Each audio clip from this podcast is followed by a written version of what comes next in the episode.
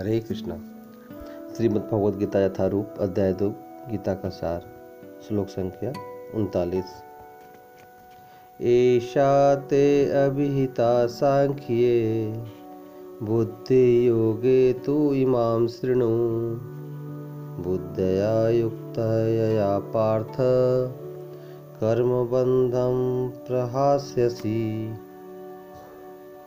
अर्थात यहाँ मैंने वैश्लेषिक अध्ययन सांख्य द्वारा इस ज्ञान का वर्णन किया है। अब निष्काम भाव से कर्म करना बता रहा हूँ, उसे सुनो।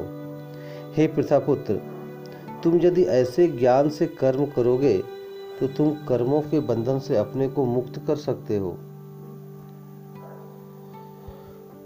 तो भगवान कृष्ण ने पिछले श्लोकों में अर्जुन को बताया कि ये शरीर का जो परिवर्तन है, ये निश्चित होगा।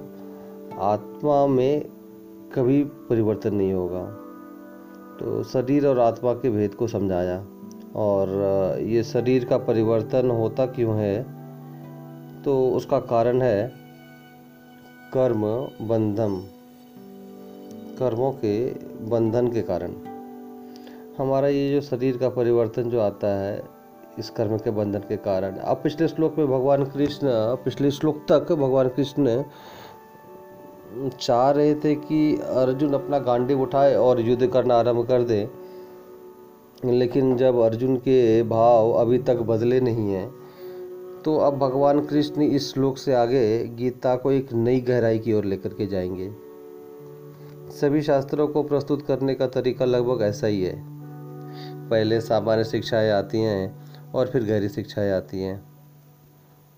तो भगवान जो भी बोल रहे हैं, वो पीछे के श्लोकों से एक विशेष संबंध रखता है। तो जिस तरीके से अग्नि जैसे जैसे जलती जाती है, वो भस्म करती जाती है। ज्ञान की अग्नि जब ये जलती है तो हमारे अनेक पापों को, अनर्थों को भस्म करती हुई जाती है। और यहाँ पर भगवान ये भी कह रहे हैं कि बुद्धि योगे तो तू इमाम श्रेणु बुद्धि योग की यहाँ पे बात की गई है। तो बुद्धि को भगवान के साथ जोड़ देना, भगवान के साथ उसका संबंध स्थापित कर देना योग है। जोड़ना, संबंध स्थापित करना। बुद्धि बुद्धि को भगवान के साथ में जोड़ देना। बुद्धि योगे अब बुद्धि योग की बात जो है वो आने जा रही है। और कैसे इस बुद्धि को भगवान के साथ में जोड़ा जाए, भगवान आगे आके कहेंगे कि वो बुद्धि के स्रोत हैं और इसीलिए वो बुद्धि प्रदान करने में सक्षम भी हैं।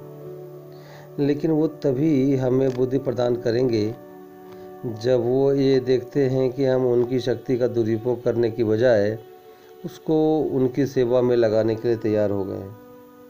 और भगवान कह रहे हैं यहाँ पे, इमाम श्रेणु, अब ध्यान से सुनो, जो मैं अब गहरी शिक्षाएँ देने जा रहा हूँ, अब उसे ध्यान पूर्वक सुनो। तो इस प्रकार से आज के इस श्लोक से अब एक नया मोड़ आने जा रहा है और भगवान अब गीता का, जो गीता की एक, जो और गहराई की और और गहराई में इन शिक्षा को लेने के लिए जा रहे हैं, लेते हुए जा रहे हैं। तो भगवान कृष्ण ने अभी तक सांख्यों का वर्णन किया था। तो सांख्यों का अभिप्राय है कि आत्मा और शरीर का विश्लेषणात्मक अध्ययन करना, जिससे कि शरीर में और आत्मा में हम भेद करना सीख सकें, उसको हम समझ सकें। लेकिन अब भगवान बुद्धि योग की बात करने जा रहे हैं। तो बुद्धि योग जो है, वो भक्ति योग ही है, क्योंकि भगवान की सेवा प्रेममयी सेवा है, वो भक्ति कहलाती है।